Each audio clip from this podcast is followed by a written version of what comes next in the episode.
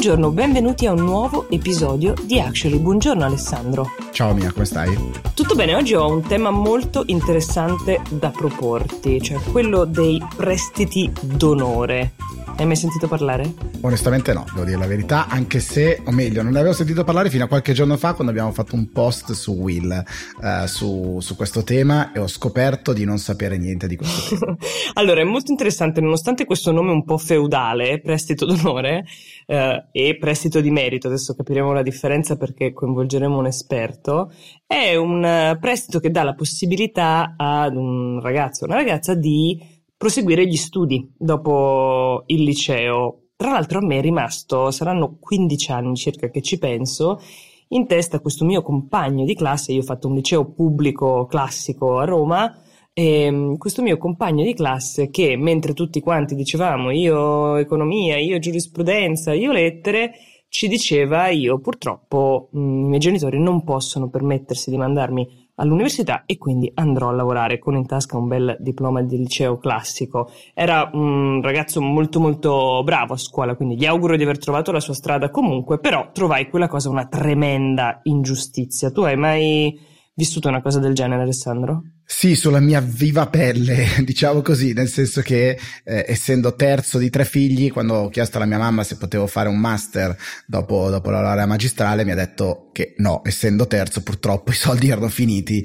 E, ehm, e devo dire che anche nel momento in realtà della scelta della triennale, della magistrale, um, ho avuto una forma di pigrizia mentale uh, totale e non ho mai guardato nulla uh, che fosse oltre quello che io pensavo di potermi permettere, quindi sono andato in un'università pubblica, sono andato alla statale di Milano e ho sempre sentito molto frustrata questa la possibilità di andare all'università magari con un blasone migliore eccetera e eh, mi rimprovero ogni giorno questa mia pigrizia di allora. E sei comunque diventato il CEO di Will, pensa che cosa saresti potuto diventare se avessi usufruito di un prestito d'onore.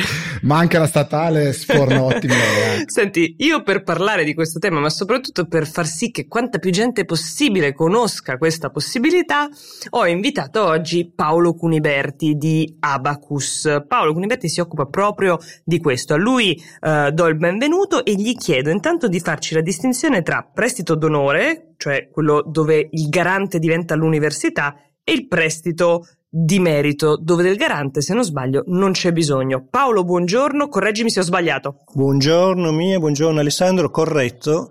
Nel prestito d'onore, che ha una definizione, come dici giustamente tu, medievale, antica, reminiscente di cose peraltro non attinenti a uno studio e un prestito, il garante è la università, un ente di formazione che, eh, presso il quale lo studente eh, si è iscritto.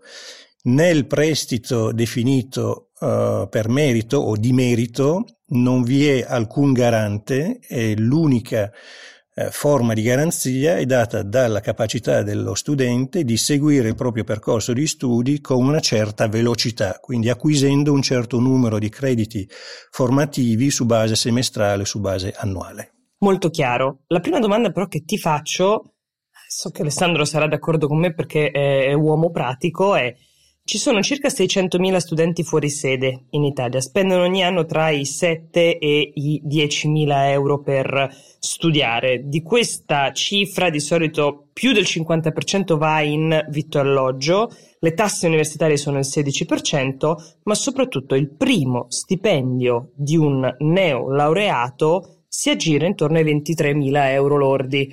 Studiare conviene? Beh, studiare conviene quando innanzitutto eh, si è fatta una scelta coerente con le proprie attitudini, i propri interessi.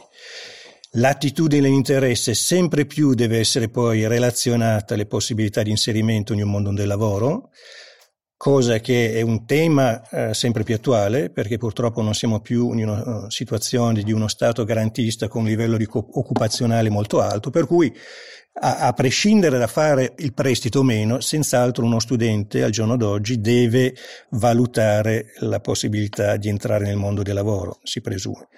Eh, quindi una scelta cosciente richiede chiaramente un piano di studi e una conoscenza di ciò che offre questo piano di studi nel mondo del lavoro. Come conseguenza di questa analisi si può poi decidere o meno di prendere un prestito che consente una mobilità, quindi consente di ottimizzare la scelta accademica e il luogo. Alessandro avrebbe potuto forse fare un'università nel, nello stato ABC, tutti parlano di Harvard, ma eh, ci sono milioni di università fantastiche nel mondo, una facoltà di proprio interesse grazie a un prestito. E in questo caso il prestito forse avrebbe concesso, non a Alessandro nello specifico, ma ad un Alessandro di avere uno sbocco professionale che avrebbe poi consentito di ripagare il prestito entro un periodo di tempo abbastanza breve. Ma sempre più lo studente deve fare questo tipo di analisi. Cosa mi piace fare, dove lo voglio fare, di che mezzi ho bisogno per poterlo fare.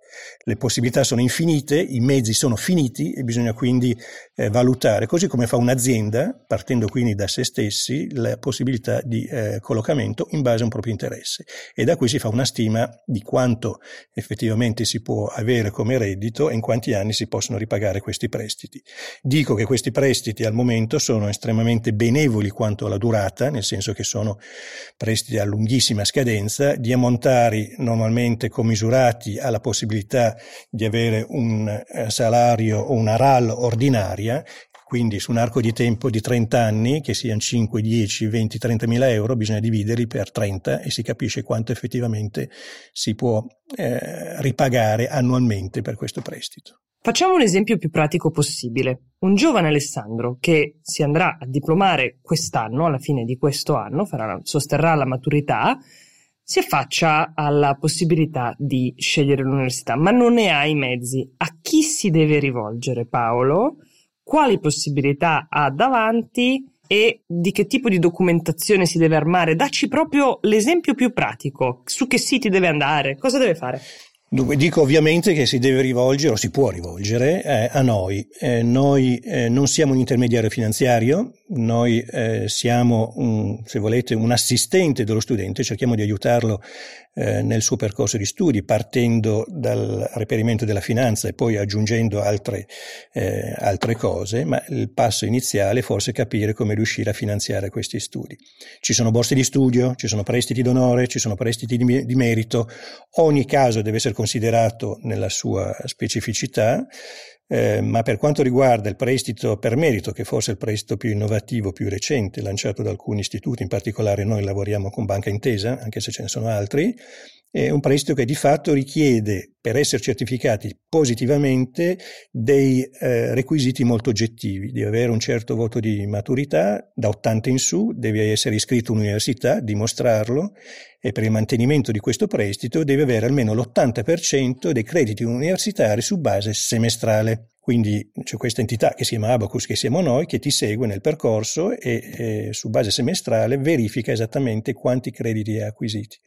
Se hai acquisito l'80% può essere beneficiario di eh, una seconda tranche, terza tranche, fino a un massimale di al momento 50.000 euro, con tranche semestrali che variano da 1.500 a 2.500 se sei a 1500 se sei in casa, quindi eh, studi eh, presso la tua eh, abitazione, se sei un fuorisede 2500 euro. Quindi ti puoi fare il calcolo di quanto effettivamente puoi spendere, perché questa cifra vale sia per pagare le spese universitarie che per i tuoi costi di vitto alloggio.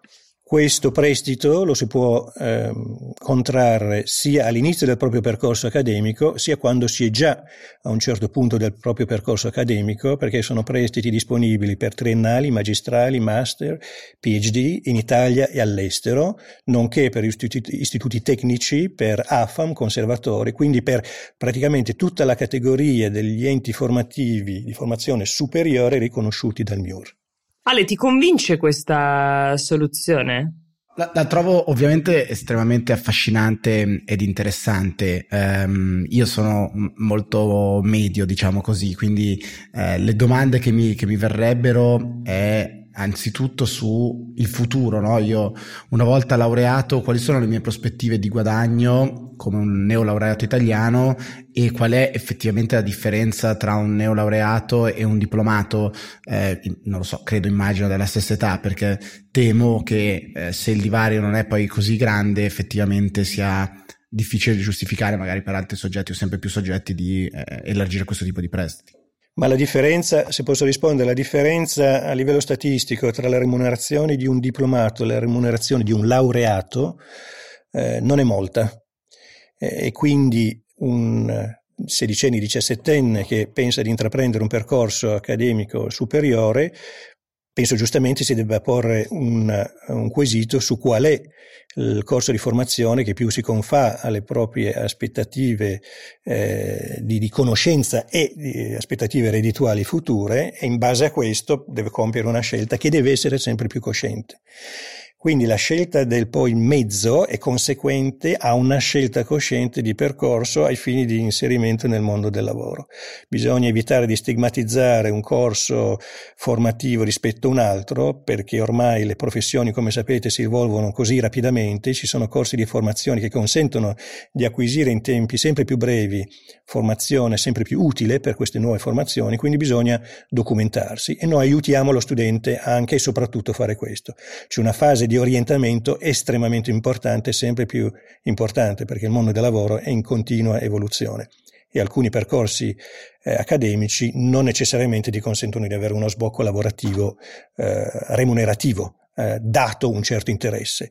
E ci possono essere dei corsi in zone eh, anche lontane, accessibili grazie al prestito, per cui il prestito deve essere considerato come una leva, perché lo è, eh, di accesso a un ventaglio di opzioni che nascono da un tuo interesse e ti consentono in teoria di raggiungere eh, dentro chiaramente un budget eh, definito qualunque tipo di, di formazione in qualunque luogo eh, se ti interessa ci arrivi, questo eh, lo dimostrano i fatti. Quando un soggetto interessato eh, riesce con i mezzi che possiamo aiutarlo a reperire a raggiungere una destinazione accademica di interesse. Noi vediamo ancora moltissimi studenti che eh, lasciano il paese per andare all'estero, noi non, non, consideriamo questo una perdita di cervelli, noi consideriamo questo una locazione di talento laddove il talento può trovare uno sbocco. Ok, Mia che viene da un, un background eh, americano, probabilmente lei è più abituata a questa idea dei prestiti, però eh, Mia, correggimi se, se sbaglio,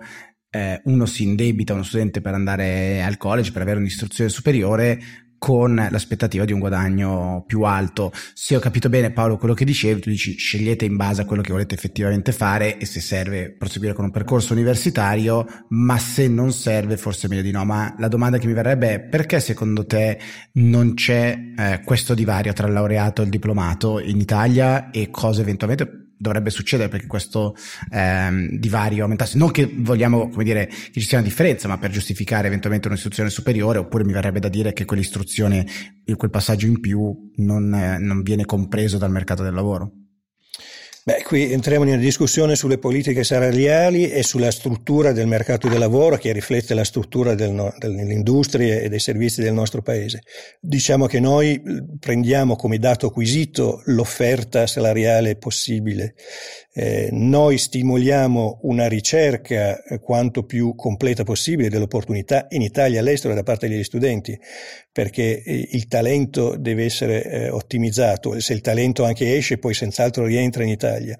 Quindi noi crediamo una, nel diritto dello studente di avere un, una formazione e una remunerazione commisurata al, alla formazione che ha deciso di, di, di scegliere.